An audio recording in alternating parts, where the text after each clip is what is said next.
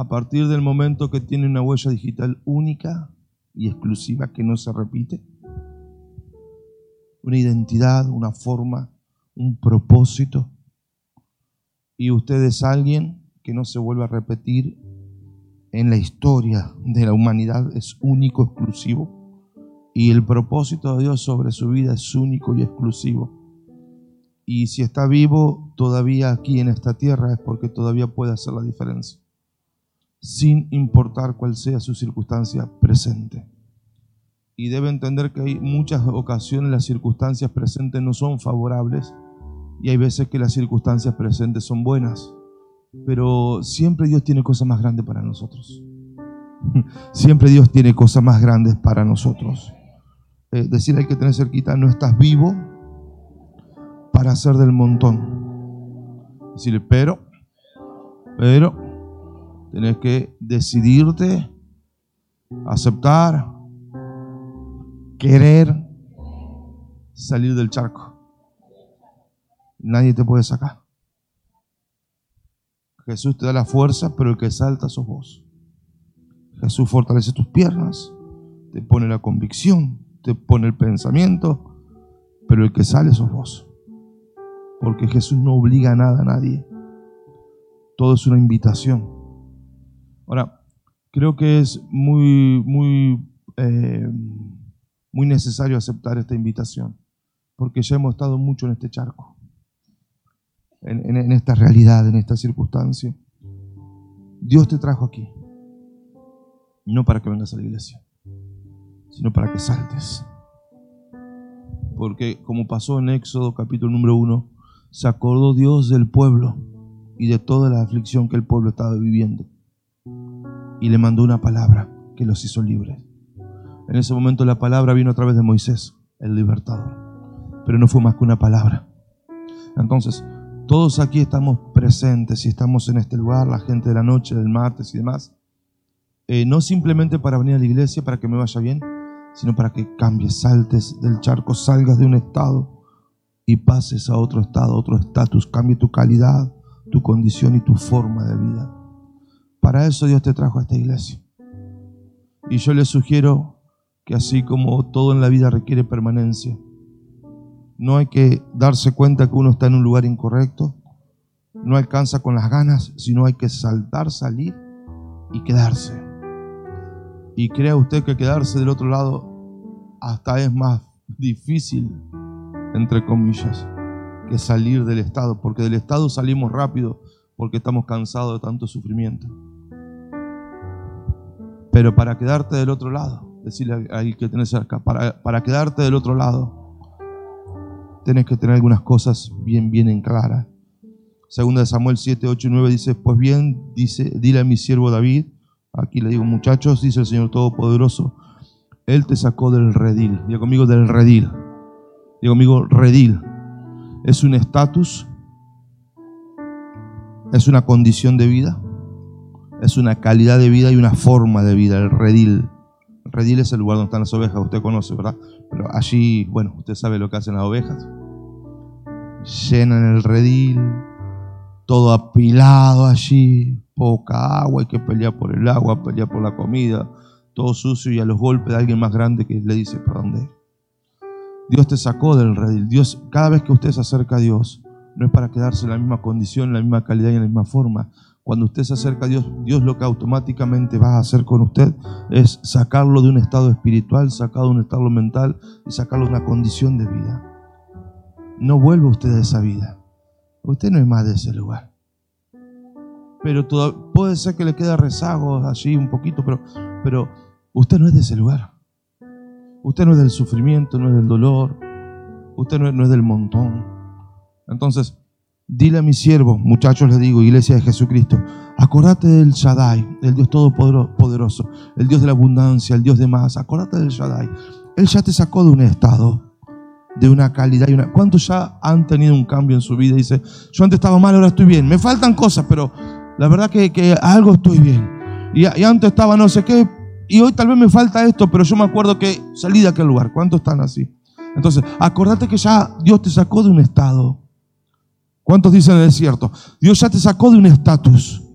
Bueno, pero no terminó la historia. Ahora viene una historia más linda. Porque vos ya sabés que funciona. No, no. Vos ya sabés que funciona. Vos ya experimentaste salir de un estado, estar angustiado ahí. Y ahora sí tengo paz, tengo Dios, tengo esperanza. ¿Cuántos dicen yo ya salí de un estado? Pregunto, ¿y cuántos hemos vuelto a dar vuelta a aquel estado? Perdonen, discúlpenme. ¿Cuántos se dieron una vuelta por el estado anterior en algún momento? ¿Verdad que sabe feo, no? ¿Verdad que por ahí te llevan las circunstancias, pero no ver la hora de salir rajando de ese lugar, no? Es que vos ya no sos más de ahí. Es como cuando usted se va a visitar a alguien, sí, te pueden dar la mejor cama, la mejor, pero yo quiero mi casa. ¿Sí o no? Pues sí, pues yo quiero mi comida, no, esto es bárbaro, pero yo, porque no sos de ahí, no perteneces a ese estado. Entonces, eh, viene un tiempo sobre todos nosotros que querramos salir del charco y permanecer del otro lado. Donde Dios, me encanta esto, verso 9, 2 Samuel 7, 9, y he estado contigo por donde quiera que has ido y por ti he aniquilado a tus enemigos. ¿Cuántos ya no tienen más los enemigos que antes tenían? No, no, en serio. Si ese enemigo todavía está vivo, entregáselo del Señor. No me refiero a las personas, eh, no es contra personas, es contra circunstancias. Eh, un enemigo, bueno, ¿cómo hago para predicar todo? Dios lo que hace cuando usted derriba a un enemigo, a no ser que usted vuelva al chiquero de antes, ese enemigo no vuelve a levantarse. Una vez que elimina un enemigo, ese enemigo no vuelve más sobre tu vida. A no ser que usted vuelva al estado en donde estaba el enemigo, porque los enemigos son por estatus. Entonces, a ver, dos o tres rapidito, así no me quiero meter mucho en esto. Dos o tres ahí. Uno ahí, uno ahí y otro así, mirándome a mí. Entonces, depende de tu estatus espiritual es el enemigo que vos vas a tener. Cuando vos creces espiritualmente, ya no puede hacerte nada.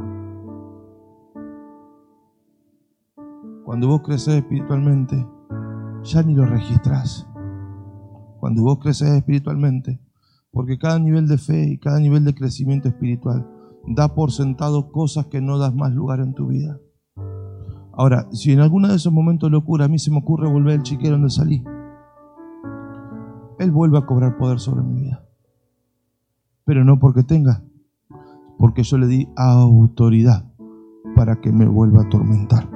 Y si yo empiezo el proceso de vuelta de salir de, ese chiquero, entonces ya no más. Se lo voy a hacer más simple, mire. Eh, si usted empieza a prosperar, pero se ordena, ordena sus finanzas, cuida sus finanzas, da sus finanzas al Señor, está todo en orden en sus finanzas y empieza a ir bien sus finanzas pero de un momento a otro no hace más, no, no hace más las cuentas, no se ordena, empieza a andar así medio medio. Sepa que va a volver el chiquero de la, ¿cómo se dice esto? Del desorden. Pero no es que el diablo te mandó una prueba, es que vos cediste terreno.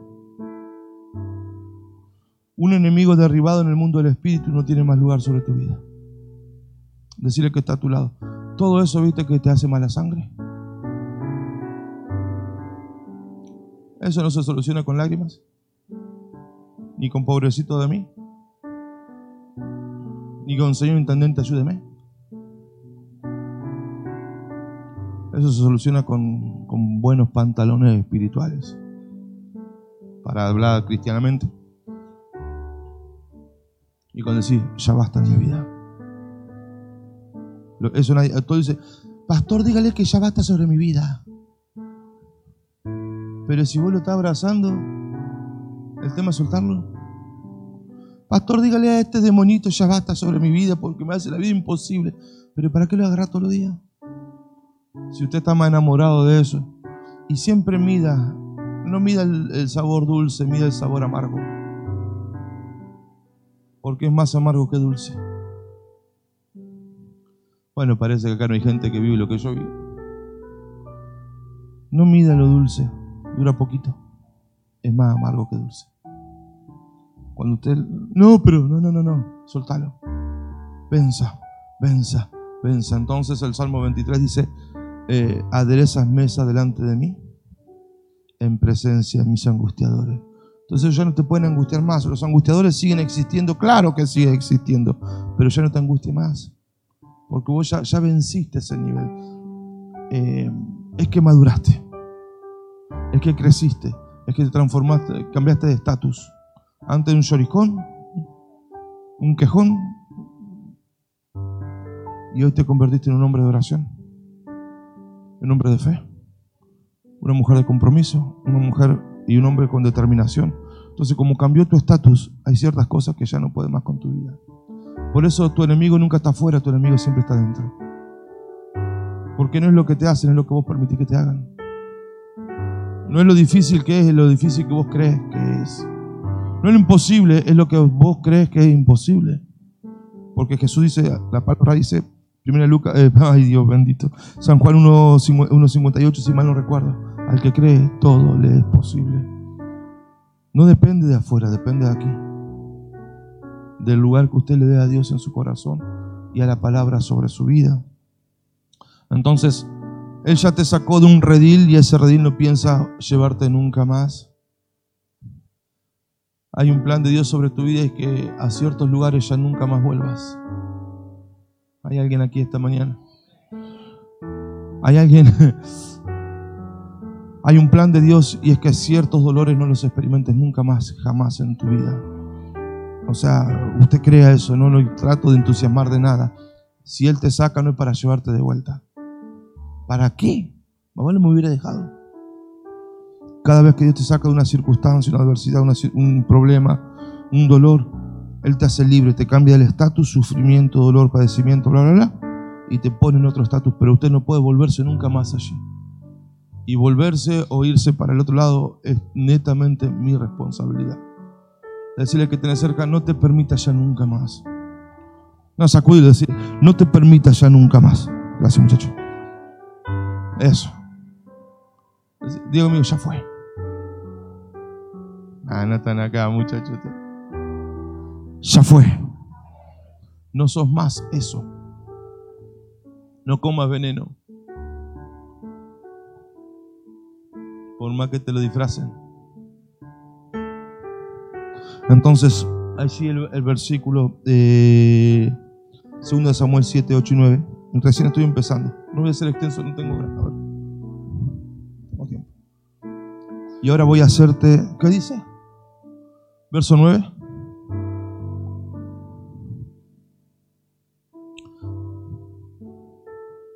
¿Está? ¿Qué dice? Y ahora.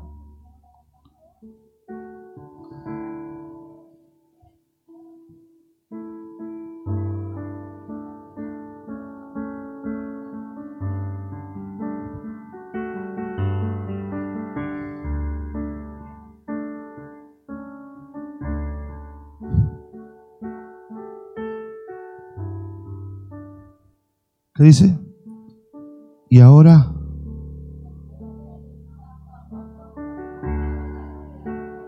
estaba hablando días pasados que, que hay ciertos nombres que, que desaparecen, ciertos apellidos que desaparecen en la actualidad sobre la tierra.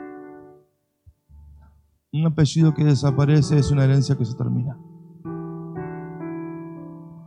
Hay apellidos que mejor perderlos que encontrarlos y hay apellidos que son buscados.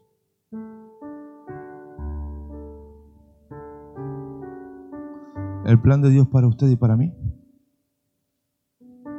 es, voy a hacerte tan famoso. ¿Quiere? ¿En serio quiere esto? No es fácil. ¿eh? Cuesta enfrentarte a tus propias miserias, vencer tus propios miedos dejar la propia estupidez, eh, no querer ser del montón, llorar, batalear, limpiarse las lágrimas. Nadie va a dar ofrenda por estas palabras, yo sé, pero bueno, limpiarse los mocos, maquillarse y salir de vuelta.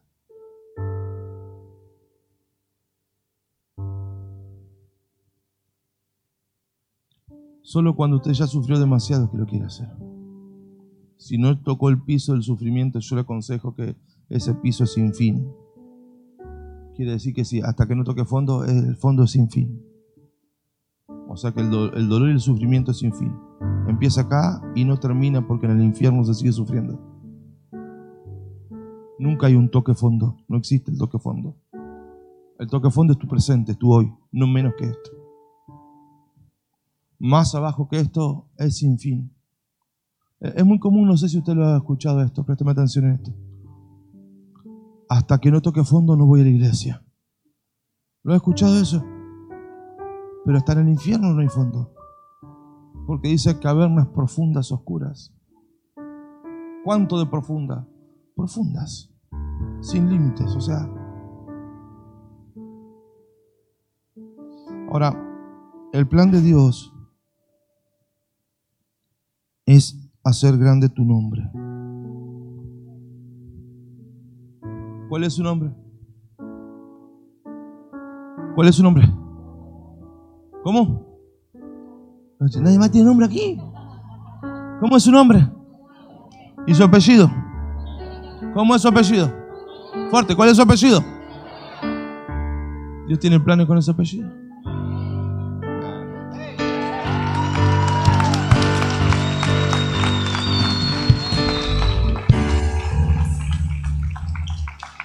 ¿Cuál es su apellido?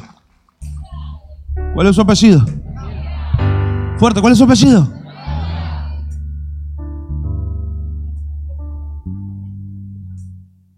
Dios tiene planes con ese apellido. ¿Te imaginas? El plan de Dios es hacer algo grande. Ahora, una cosa es lo que Dios quiere y otra cosa es lo que usted quiere o lo que yo quiero. Y aquí vamos, ¿verdad? Entonces, Jesús, eh, Filipenses 2, 8 a 11, Jesús eh, tenía un nombre, ser el Hijo de Dios, pero después se ganó un nombre por encima de todo nombre que está en los cielos, en la tierra y debajo de la tierra. Filipenses 2, 8 al 11, diga conmigo, Jesús se ganó un nombre. Diga conmigo, Jesús se ganó un nombre. Tenés que ganarte el nombre. Con un gran sacrificio y un gran cambio. Tienes que ganarte el nombre con un gran sacrificio y un gran cambio. ¿Estás dispuesto? Mira que te duele hasta la entraña. Te duele hasta donde ni sabía que existe el dolor. Pero Jesús sabe sanar.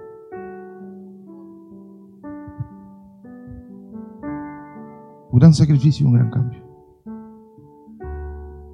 No, pues yo quiero venir a la iglesia solamente.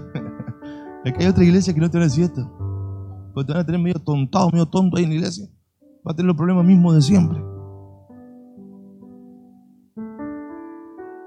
Decirle que está a tu lado. Jesús cambió de forma, de estado y de condición de vida. Eh, Filipenses 2.8 eh, se humilló y al manifestarse, 2.7, no consideró ser igual a Dios como algo a que aferrarse, su condición era Dios. Cambia de forma y de estado, eh, no considera ser igual a Dios como cosa que aferrarse. 8, y al manifestarse como hombre se humilla a sí mismo, se hace obediente, él era Dios, obediente a quien se iba a ser. Toma la condición de Dios hombre, no pierde su ser Dios, sigue siendo Dios, pero ahora también Dios hombre dos en uno. Se humilló a sí mismo, se hace obediente hasta la muerte y muerte de cruz. Él no podía morir como Dios porque Dios no muere. Pero sí decidió aceptar la condición de hombre, cambió de forma y de estado. la, la cruz no le fue de chiste, la cruz dolió. Las espinas no fueron de chiste. Las manos traspasadas no fue de chiste. El cuerpo lacerado no fue de chiste. Entonces se hizo obediente, y conmigo cambió de forma de estado. Vamos, de forma, estado, de condición. Se hizo obediente hasta la muerte y muerte de cruz. Por eso Dios le exaltó hasta lo sumo y le otorgó el nombre. Si usted está dispuesto a un gran cambio y un gran sacrificio lo que Dios tiene preparado para usted y para mí es un nombre diferente. El nombre será el mismo, pero el peso es otro. El nombre será fulano, pero fulano era vale cuando antes fulano era desacreditado. Usted y yo le ponemos peso al nombre. Y no es la vida que me tocó, es la vida que yo acepté vivir. O la vida de la cual quiero salir. Y si a usted le fue difícil la vida, mejor. Porque ya sabe dónde no quiere volver. Al menos ya sabe lo que no quiere. Yo cuando usted come algo picante, dice, no, ya lo probé, eso no quiero nunca más. ¿Verdad o no? Entonces ya sabe hacia dónde lo que no quiere, ya está un hecho. Decirle que está cerca, qué bueno que estás hoy. Qué bueno que estás hoy. Decirle, un hombre no se construye de un día a otro. Jesús tuvo 33 años. No están acá muchachos ustedes. Tuvo 33 años edificando un nombre. Ahora cuando aprobó, su nombre habla más de dos mil años. Qué poquito para tanto. Cuando estamos en proceso de hacer diferente el nombre, nos parece una eternidad y difícil, pero es poquitito. 33 contra 2020 y pico. Es más, eh, antes de Cristo, después de Cristo. Antes hablaba del Mesías, hoy se habla de Jesús. El ungido de Dios, el Mesías, Emanuel, usted sabe.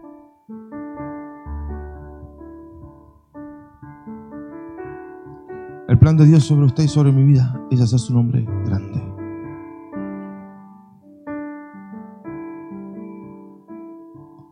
No, pero mi nombre está manchado.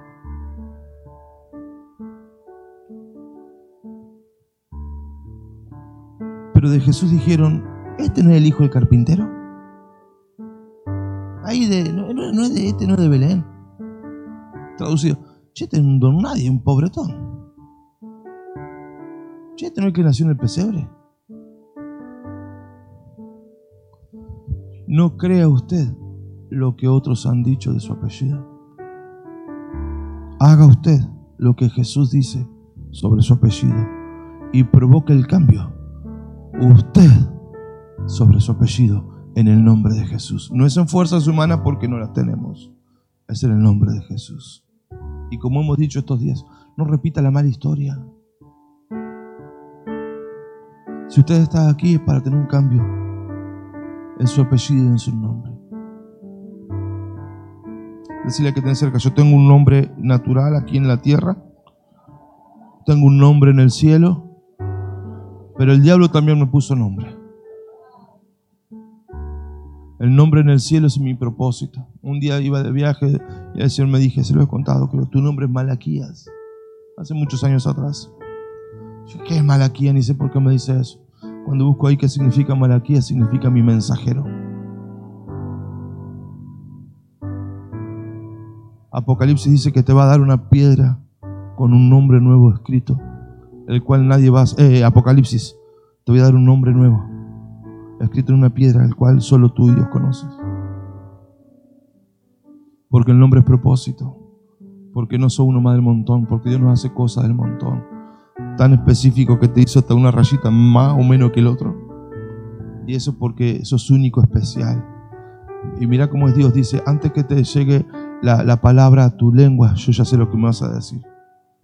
Salmo 139, conozco todos tus trajines. O sea, antes que ay Señor lo mal que estoy, ya sabes que estás mal. ¿Y para qué se lo digo? Porque Dios lo que más quiere de usted y de mí es una relación.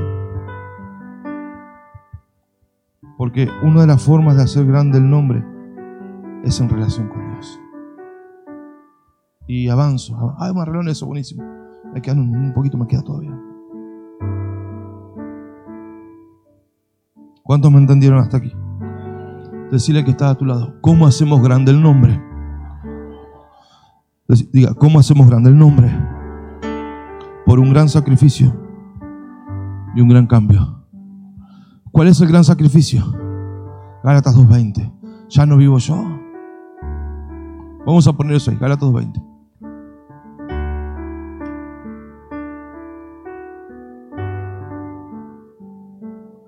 el gran sacrificio, la muerte del yo. He sido crucificado con Cristo. ¿Qué dice? ¿Y ya no vive quién? ¿Quién? Ya no vivo yo. ¿Cómo se hace grande un nombre? Con un gran sacrificio. ¿Cuál es? Sino que lo que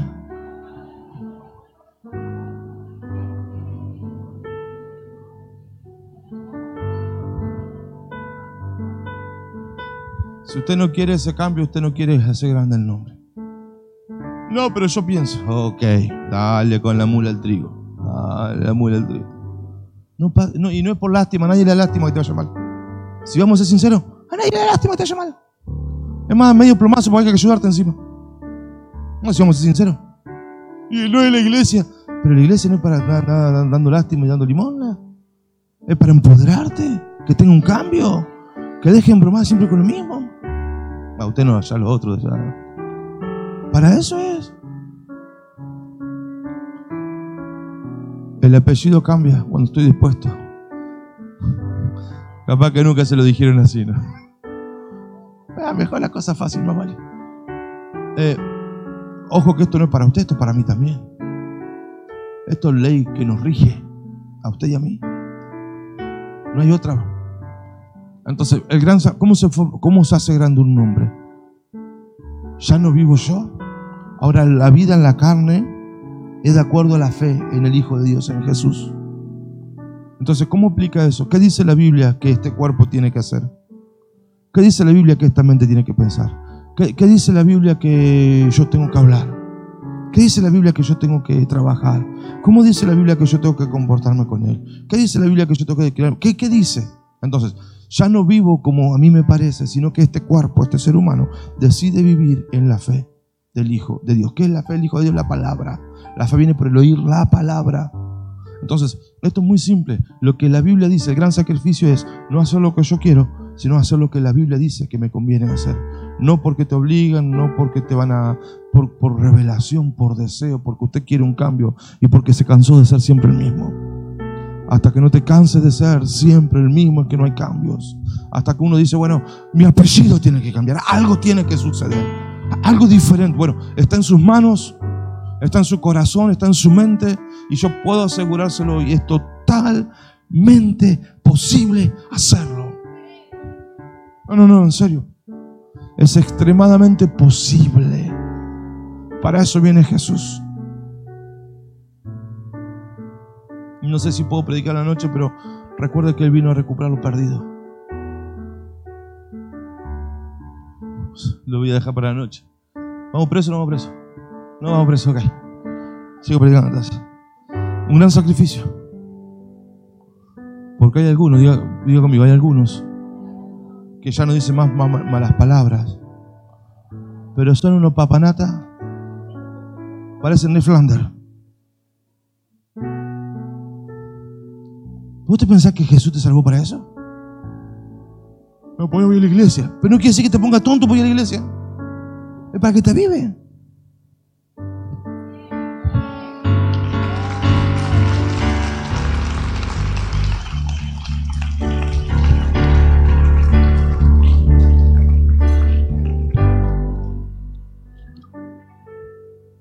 Decirle que está cerca. Dios no trajo a la iglesia para que sea el más tonto de la familia, más tonto del trabajo, el más tonto del barrio.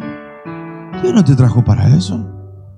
Dios te trajo para sanarte, liberarte, empoderarte, llenarte de amor, llenarte de fe, llenarte de palabras, llenarte de finanzas, para que cuando tu familia necesite vos puedas. Sí, yo te ayudo. Vos sabés que te habla mal, pero vos no le decís nada.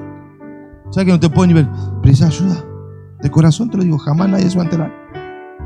Tomás, no digas nada entre nosotros, jamás nadie se va a enterar. Y si algún día necesitas acordarte que, me cambió la vida, vos sabés que yo era el papanata. Pero vos viste en qué auto ando, ¿no? Y bueno. Pero si vos precisás, yo te voy a ayudar. Entre nosotros jamás nadie se va a enterar. Y si querés salir adelante, Jesús lo hizo. Te aconsejo que sigas a Jesús. Vos no sos el papanata porque Dios no hace papanatas. Los hijos de Dios no son del montón, ni son los tontos, ni los papanatas. Son las personas dispuestas a cambiar realidades de otras personas. Pero si usted solamente se quedó con que ahora voy a la iglesia, ahora escucho la palabra de Dios y la fe, pero es un queso. No atraes a nadie. Entonces, Lucas 11:33, nadie enciende una lámpara para esconderla. Hey, Jesús es la luz del mundo, ¿verdad que sí, no? Ustedes son la luz del mundo. Ustedes son la luz del mundo. No estás encendido para estar escondido. No llegaste a Cristo para esconderte bajo... No, no, no, no. Nadie enciende una lámpara, nadie enciende a Cristian. Jesús no encendió a Cristian, a Lucas, para esconderlo. Todo al revés. Los encendió, venga muchachos, ayúdenme que se me está durmiendo la gente. Para ponerlo en altos. Suban, suban. Para ponerlo en altos.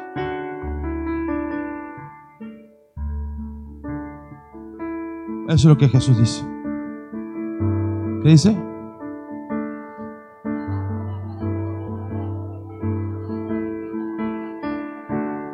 Sino para ponerla en una repisa alto.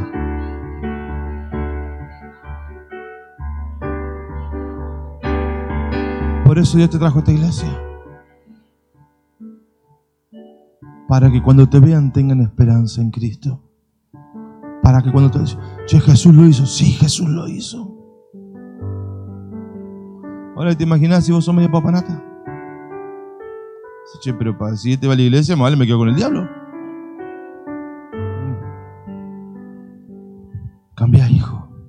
Un gran sacrificio y un gran cambio. No, pues yo sacrificio, sí, sí, ok. Pero el sacrificio de los monjes que se golpeaban. Pero unos papanatas recluidos ahí. Pobre, ni para comer y pensaban que eso. No, hijo, no es así. Un gran sacrificio, un gran cambio. Y le otorgó un nombre por encima de todo nombre. Che, la familia Pepito, pero es diferente. ¿Qué tiene Pepito? Pero viste que no se la cree, ¿no? No, claro, si es Jesús, ¿cómo se la va a creer?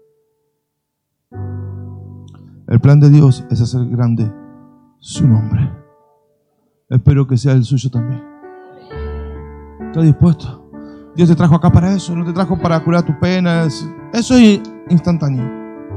Después de ir más a reconstruir la vida. Un gran sacrificio, un gran cambio y le otorgó un nombre por encima de todo nombre. Gracias muchachos. ¿Usted me daría unos minutos más o ya como que quiere ir a casa? Así muchachos, unos minutos más me daría. Hijito, sí, acá. O ya como que... Eh, un poquito más. No pude predicar el martes, me quedé con la gana.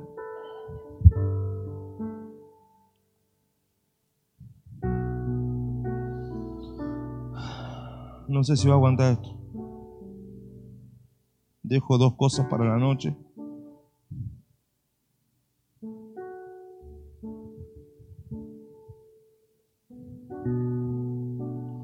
Me va a llevar unos 15 minutos eso. Unos 15 minutos. ¿Qué le parece? Como el domingo pasado, le doy la oportunidad de salir. Porque después de esto usted como que se va a quedar loco. un. ¿En serio le digo? Esto me enloqueció a mí. Cuando lo escuché. No la palabra, sino cuando escuché esto que le voy a enseñar. Me enloqueció la cabeza. Y ¿cómo puede ser que se piense así? ¿Qué es lo que tiene este hombre que habla así? ¿Qué le pasa? ¿Por qué dice eso? ¿Y, qué se piensa que es? Eh. Génesis 12, 1 al 3. Le doy un minuto más para salir corriendo. Decirle que está a tu lado. Si te queda, corre por tu cuenta. Y si te llega a dormir, te doy un golpe que ni te imaginas, decirle. Llega a pestañear mucho, no sabes decirle.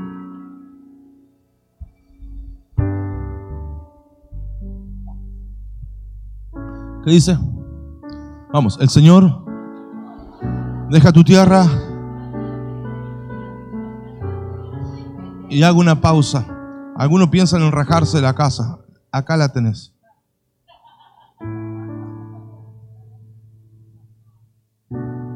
Y otro día te predico eso. Próximo.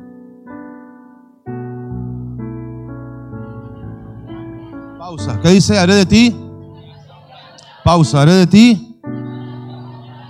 Si te sacas las costumbres. ¿Qué dice?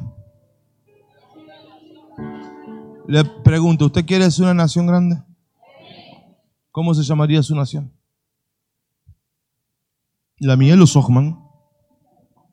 ¿La tuya? ¿Te imaginas si le pones el nombre de otro? ¿Le va a dar la gloria a otro encima? ¿Cómo se llamaría tu, tu nación? Los Dérgamo, los da Silva, los Ursanqui, los González, los Ramírez, los Barrios, los Canosos. Fuerte, fuerte. Los Navarros. Ahora, es que todo hombre tiene potencial de ser algo grande. Yo no trato de entusiasmarlo, quiero que nuestra mente en el nombre de Jesús, y solo en el nombre de Jesús no es mi palabra, solo en el nombre de Jesús se rompa, se abra. Ahora, cuando usted empieza algo, uno, y lo hace de forma exponencial, quiere decir creciente, grande, eso se transforma en una dinastía. No, no me entendió. Eh, si usted lee Gálatas, se dice, dice Gálatas 3, lo lee, que nosotros somos hijos de Abraham por medio de la fe. Mira vos, ni lo conociste el tata Abraham. Pero la Biblia te dice que soy hijo de Abraham. Haré de ti, deja tu tierra, tu parentela, saca la porquería. Haré de ti una dinastía grande, una nación grande, un pueblo grande, una dinastía grande. Te bendeciré y serás de bendición. A los que te maldigan los voy a maldecir. ¿Se imagina de su apellido una dinastía? Eso pasa en Netflix solamente. Pero ¿por qué no leemos la Biblia? y porque no queremos sacrificios y no queremos cambios. Si usted está vivo y me está escuchando aquí, porque hay muy buenas iglesias en la ciudad, pero si me está escuchando aquí, es porque el plan de Dios para usted es hacer una dinastía. Ahora me está creyendo esto usted. Piensa que estoy, bueno, lo que quiera. Una dinastía. Empieza con alguien que toma, cree, entiende y está dispuesto a grandes sacrificios y a grandes cambios. Y aunque se levante el mundo y el infierno, la suegra, no importa quién, usted no cambia su ya no vivo yo. Ahora Cristo vive en mí. Y ya sé lo que nunca más quiero para mí ni para mis hijos. Y si tengo bien clarito lo que quiero para mí y para mis hijos. Y aunque me cueste lágrimas, Usted puede hasta transpirar sangre como Jesús. Porque ganarse el nombre a Jesús le costó transpirar sangre. O sea que si todavía no se transpiró sangre, no puede ni quejarse. Cuando empiece, recién empieza la historia. O sea que esto no es para gente llorona. Esto es para gente que se hartó de una realidad y está dispuesto a tomarse del gran poder de Dios y hacer un cambio profundo. Pero no de chiste, profundo en serio sacrificarse y mucho. Dejar atrás cosas y muchas. ¿Qué tengo que dejar atrás? Mi tierra, mi parentela, mi costumbre, mi casa, mi forma, mi pensamiento. Eso es lo que debo dejar atrás. No mis padres, a los padres se los honra. A la familia se las ama. A mi familia que no es creyente se le muestra un Dios de amor. Y vea cuando haya un familiar ahí que está con circunstancias, ayúdelo. En silencio. No diga nada. Tampoco te agarran del tonto de la película, ¿viste? Porque, che, hay que trabajar también, ¿viste? De vez en cuando, si no te hace mal, ¿viste? Date una vuelta y por... Claro, tampoco somos los tontos de la película. Para tonto está el diablo. El plan de, ¿cómo tu apellido? Gallo. El plan de Dios, en estos momentos me olvido los nombres y eso, es de hacer de gallo. Ahí está tu esposa. Los chiquitos andan por ahí, me parece. Una dinastía. ¿Te imaginas eso? Por eso, Dios de Abraham. Una dinastía. Abraham, padre de la de la fe. Jesús viene de la descendencia.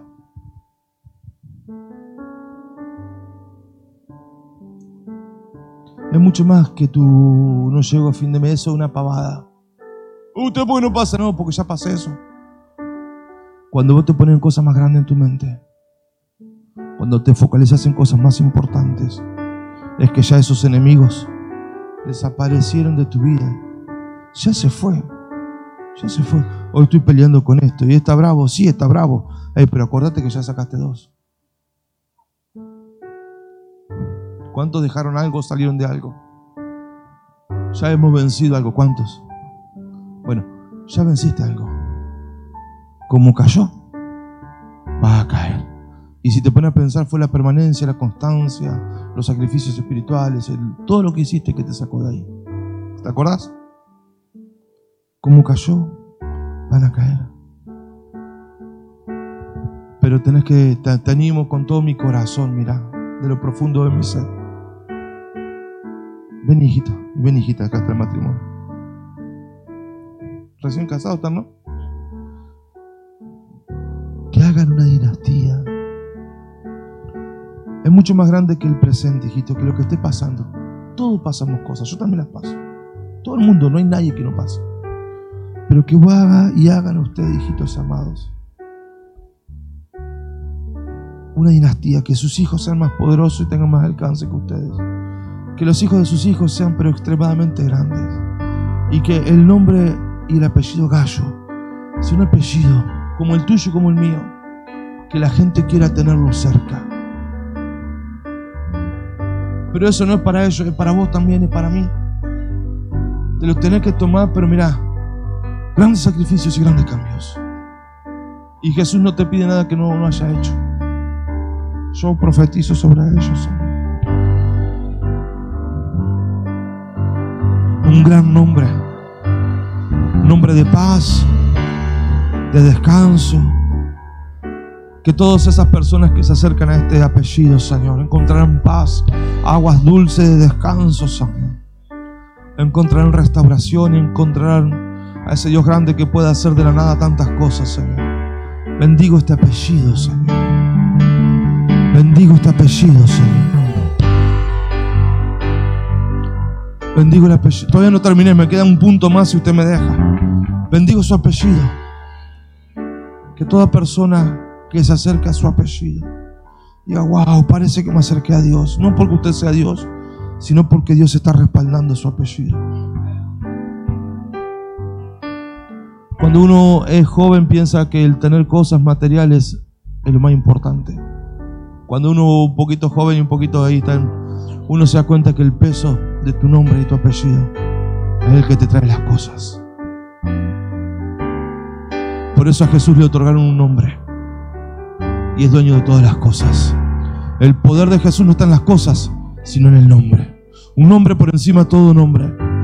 Para que sean sometidas a Él todas las cosas. Porque todo se somete al nombre. Si usted corre detrás de las cosas, será un don nadie porque lo van a usar, otros lo usarán, otros usarán tu nombre para ellos agarrar las cosas a través y por medio tuyo. Cuando te ganas tu nombre, las cosas te vienen.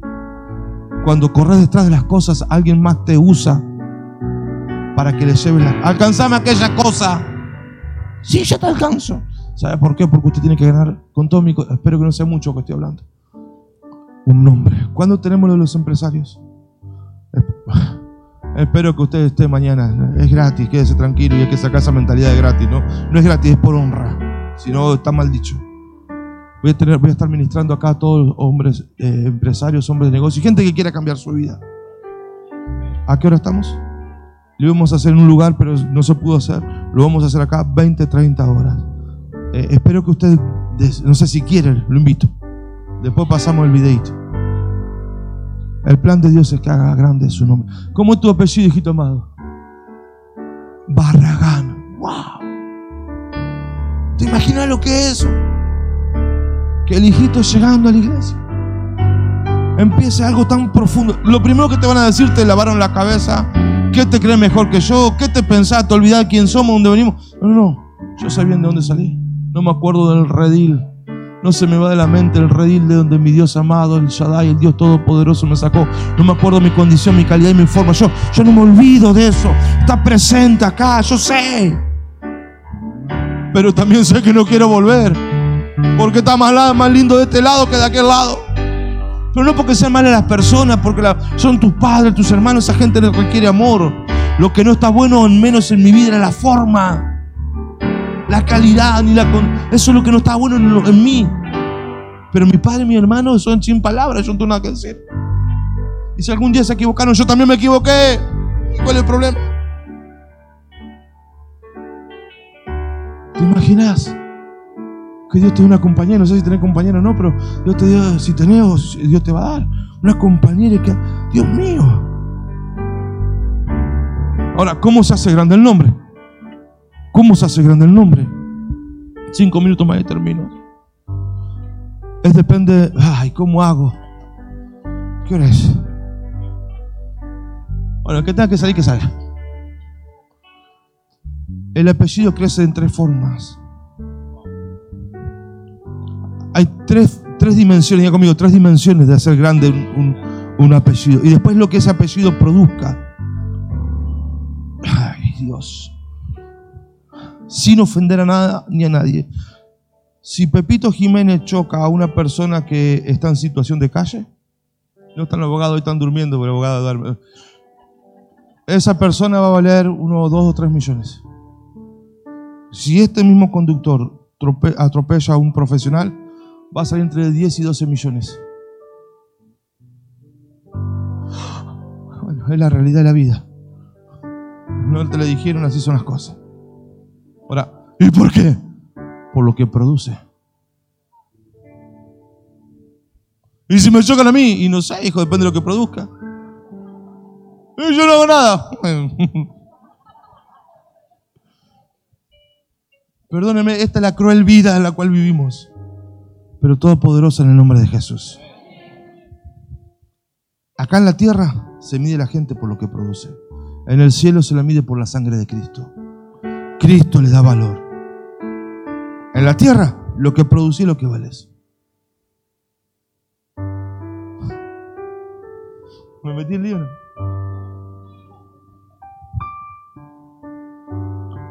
¿Cómo usted hace grande un apellido? Tres dimensiones de crecimiento. ¿Cuántos van a estar en esto? ¿Cuántos, van a ¿Cuántos se meten en este mundo a hacer grande el apellido? Levante su mano si usted va a meterse en eso. En serio, no por compromiso, en serio. El apellido se hace grande en su relación para arriba. Por eso quiero predicarles, y ahora entiendo por qué Dios no me deja predicarles. Tengo que predicar bien esto y después sigo con lo otro. Si usted no cambia en su estatus, en su relación con Dios, no cambia su apellido. Y eso se lo voy a predicar el martes. Si no cambia su relación con Dios, no cambia su apellido.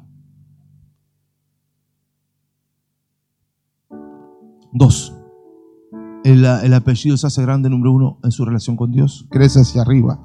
Dos, el apellido crece cuando tiene cambios hacia adentro. Jesús vino a sanar el corazón quebrantado. Si usted no logra sanar su corazón, perdonar, soltar, liberar, no logra quitarse el dolor, la tristeza, la amargura, la depresión, el odio, el enojo, la bronca y todas esas cosas que le deforman y le destruyen, lo único que va a salir hacia afuera es más de lo mismo malo. De la abundancia del corazón habla la boca. Esto quiere decir que si el corazón no está sano, no cambia nada afuera. ¿Cómo cambia un apellido? Un apellido cambia en relación con Dios, número uno. Número dos, sanando el corazón. Y número tres, cambia hacia afuera. Lo último que se ve en el cambio de un apellido es hacia afuera. Lo primero en el cambio de un apellido es como una planta, las raíces que no se ven. Lo segundo son los frutos de la abundancia del corazón, habla la boca. Son los frutos. Un apellido que está cambiando, cambia el fruto, cambia la forma de vida, cambia la actitud, la persona cambia. Y recién después se empieza a ver la proyección, el crecimiento, la finanza, el alcance, la expansión, que el nombre tiene peso. Vaya, tercero. No es primero, primero es tu relación con Dios. Si usted quiere un cambio en su apellido, cambie su relación con Dios. Si quiere un cambio en su apellido, no se emocione con lo que le digo sane su corazón. Y después verá, usted se transformará en otra persona, en su forma de pensar, su forma de... Usted toma la forma de otro ser humano, es el mismo cuerpo, pero otro ser humano por dentro, lleno del Espíritu Santo sobre todas las cosas.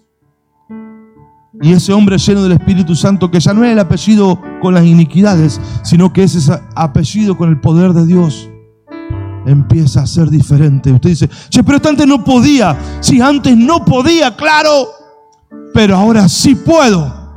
Porque algo me cambió acá, algo me cambió acá y porque estoy cerca de Dios.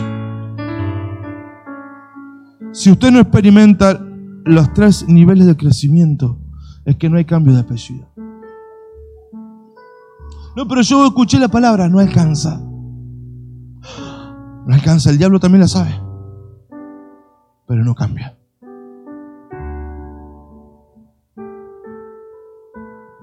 Diga conmigo, antes de que el cambio llegue en el apellido.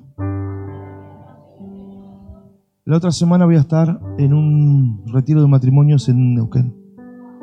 Les voy a predicar la sanidad del apellido, el cambio de estatus del apellido. Les voy a predicar esto. Y lo que prediqué el domingo pasado.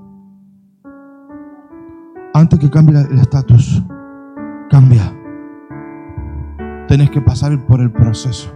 ¿Viste mañana cuando vos no tenés ganas de orar? No vaya por mí. Anda por vos. No, no, pero después, no, después tarde. Buscaste a tu Dios, Señor, cambia el estatus de mi apellido. Te bendeciré, haré grande tu nombre. Pregunto, ¿vos querés que tus hijos sufran lo que vos sufriste? No, en serio te digo. Capaz que ni tus chicos saben lo que vos sufriste. Pero vos sí. ¿Vos querés que lo sufran? No repita la historia está en tus manos. Y Dios, Dios es el que te da la fuerza para salir del charco. Él hace fuerte tus piernas, pone fuego en tu corazón, te da una palabra que te cambia la mente, pero no te pega el boleo. Eso estoy yo, te digo, dale. Vos tenés que saltar. Ay, señora. Yo como, ¿cómo hago grande el nombre? Piense en lo que le dije el de condición de calle y en el profesional. Usted es un profesional. La Biblia, espera, espera, la Biblia dice, ustedes buscame el versículo, ministros competentes del Evangelio. Buscame ese versículo, no me acuerdo dónde está ahora. Ministros competentes del Evangelio. ¿Sabes qué significa un profesional en Cristo? Alguien especial.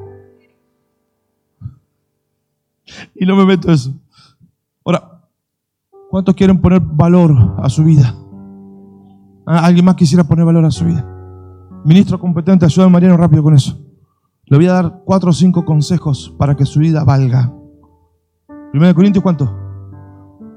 Segunda de Corintios 3.6, poneme eso. ¿Cuántos quisieran ser así que tenga peso su vida? Que el cielo dice, che, a este cuídamelo porque este, este vale. ¿Alguien que quiere esto se pone de pie, por favor? En serio, en serio. No, no, sin ánimo de entusiasmar a nadie. Diga, yo quiero que mi vida tenga peso. No, no, en serio. Ah, poneme la otra versión, porque está buenísimo. No es que nos consideremos competentes en nuestro propio apellido. Nuestra capacidad viene de Dios. No que seamos competentes por nosotros mismos para pensar algo como de nosotros mismos, sino que, ay, me encanta. Gracias Espíritu Santo por ese versículo está re bueno. Sino que nuestra competencia. ¿Sabe lo que es competencia? Capacidades. Con potencia, capacidades, poder. Este que vale un millón también tiene competencias, pero no la quiere usar porque le gusta la vagancia. Este que tiene competencia, le gusta la, la vagancia, pero se sacrificó y cambió Y dice, cuando puedo estar, estoy, pero mientras tanto hay que producir. Por eso vale más la vida de este que de este. Cielo e infierno para los dos. Dos metros bajo tierra para los dos. Pero la que vale más. Y si usted fuera... ¿Cómo le pone valor a su vida? Número uno, está involucrado en los asuntos del cielo. Su vida tendrá valor cuando su vida esté dedicada a predicar el Evangelio de Jesucristo, a ganar almas de allí, traerlas aquí y ayudarlas a que se queden para siempre. ¿Hay alguien que invitó a alguien hoy que trajo a una persona nueva por primera vez? ¿Voy, hijita? ¿A quién trajiste por primera vez? Sí, por favor, sí, si no, no, no le da, le da pena, si se anima. ¿Alguien más? ¿Usted la puede buscar? ¿Alguien más? ¿Pueden, eh, ¿Esas personas nuevas que han traído? Diga, mi vida tiene valor fuerte. Tiene peso. Tiene peso. Primero porque soy hijo de Dios, por la sangre de Cristo. Pero ahora, mire, mire, mire. Bienvenida, hijita. No tuve el privilegio de saludarte. Mica, ¿cómo es su nombre, hija? Lucrecia es su niña. Naila. Bienvenida. ¿Cómo es su nombre? Cristina. Wow. Hay peso y favor sobre una persona que comparte lo que le cambió la vida a otra persona y la ayuda a permanecer. Porque claro, empiezan a creer en Dios, tomar la vida de Dios, pero es todo un proceso, un entendimiento de vida nueva. Ahora, si vos hija y vos hijita se las cuidan. ¿Qué significa cuidarlos? Son compañeros, estoy para lo que necesites, estoy para ayudarte, eh, vamos a estar orando. Y el día que tengan, Dios los libre en el nombre de Jesús, pero circunstancias, así más o menos, estoy para apoyarte, estoy para... Entonces, hey, esta vida tiene peso porque está interesada en los asuntos del cielo. Y lo más glorioso, que tus hijos ya no te ven fumar como antes, ni con cerveza como antes. Ahora tus hijos te ven cuidando gente para Cristo. Y tu descendencia será poderosa en la tierra, porque ven otra cosa. Si usted o mi persona se dedican a cuidar personas para Jesús, tu apellido tiene peso. Bueno, pero yo invité a uno y no quiso. ¿Qué importa, hijo? Y 150 mil. Te vas a quejar por uno. Si vos invitaste 149.999, bueno, yo te acepto. Pero, no, no, no, ¿qué estás diciendo? Bienvenida, hijita. Bienvenida. Dios les trajo aquí. Fueron el medio que Dios usó para invitarles. Eh, yo soy un mensajero de Dios simplemente. Dios les trajo aquí para cambiar sus vidas como lo ha hecho con nosotros. Mi consejo, permanezcan en Cristo. Y si duele, más dolía sin Cristo pero que se agarren de la verdad. Les bendigo, hijitas, les bendigo, les bendigo.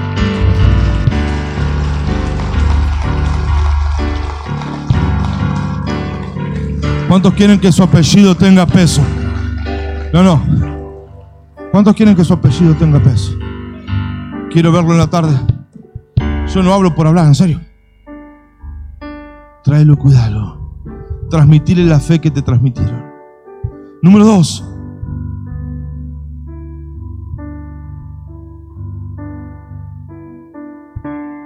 Aprende a perdonar. Dos, aprende a perdonar. Un apellido que no perdona es un apellido eh, marcado con el odio, la amargura, la venganza y el rencor. No sos tonto, estás sanando tu corazón. Número tres, sirve. No, pero yo no quiero servir. ¿Cómo que no va a querer servir a aquel que te dio la vida? No porque la gente me pelea, pero si vos también has peleado. No, vos sos pesado, vos sos pesado. Todos somos ciertamente pesados en algo. Pero vos no podés privar a otras personas de tu servicio. ¿Por qué no vas a ayudarlo? ¿Por qué no le vas a favorecer? ¿Por qué no vas a hacer tal cosa por alguien? Que tu apellido tenga peso.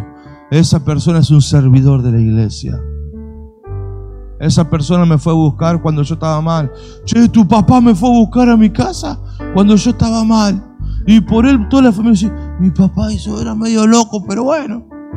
Pero hey, le cambiaste la familia a alguien.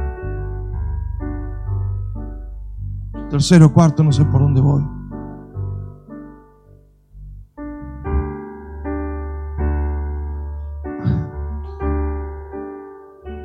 No te detengas, porque todo empieza de a poquito a mucho. Haz un pequeño cambio y no vuelvas nunca más atrás. Otro pequeño cambio y no vuelvas nunca más atrás. Otro cambio y no vuelvas nunca más atrás. No vuelvas atrás por nada ni por nadie. No vendas tu primogenitura. ¿Cuánto le costó llegar hasta hoy día? ¿A alguien más le costó llegar hasta hoy? No lo regales. No, no, no. Si a usted no le, no le costó porque todavía no empezó. ¿Te costó estar acá, hijo? ¿O te fue fácil? No lo vendas. ¿A vos te fue fácil estar acá? ¿Te costó? ¿Tuviste que pasar muchas cosas? ¿Vos, Bruno, hijo, te costó? ¿O te fue, te la regalaron por ser apellido Bonjour, te la regalaron? No, hijito. Por eso lo gratis es una mentira. Lo gratis es un, un disfraz de comprarte la vida. El diablo no te da ni el infierno gratis. Porque te lo cobran la tierra con tu familia. No creas en lo gratis. Todo tiene un precio. Y muchas veces el cambio tiene el precio del sacrificio. De ya no ser yo. Y del cambio profundo. Y el cambio es cambio cuando hay cambios. Si el cambio no se ve, todavía no se cambió. Sea una persona que sostiene la obra del Señor. Sus diezmos, sus ofrendas, su siembra para ese auditorio. Crea que hay personas que la ofrenda siga hablando como la ofrenda de Abel.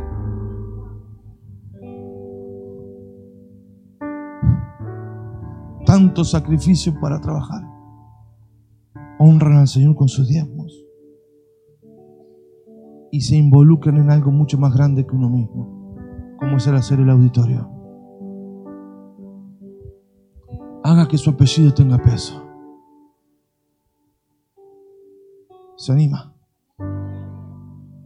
No, no, hijo. Tal vez vuelva el mismo cuerpo a casa ahora, pero que no sea el mismo ser humano. El envase puede que sea el mismo. Llegue a casa, ama a su familia.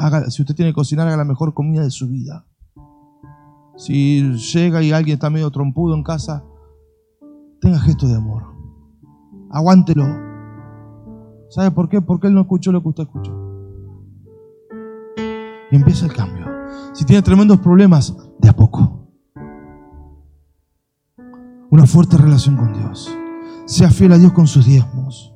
Tome compromiso con las siembras. Sirva a Dios. Póngale peso a su apellido. Cierre sus ojos ahí, levante su mano alta al cielo.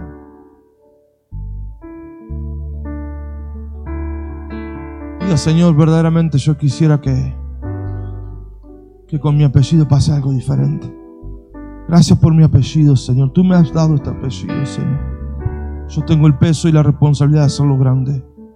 Y quiero que sepa, no me importa su condición presente, usted puede estar en el peor momento, pero eso no es más que un momento. Hay algo más grande llegando. Me encantó cómo tocaste, hijita. Te felicito, muchas gracias. Sé que estamos conectados. Seguí, seguí con eso.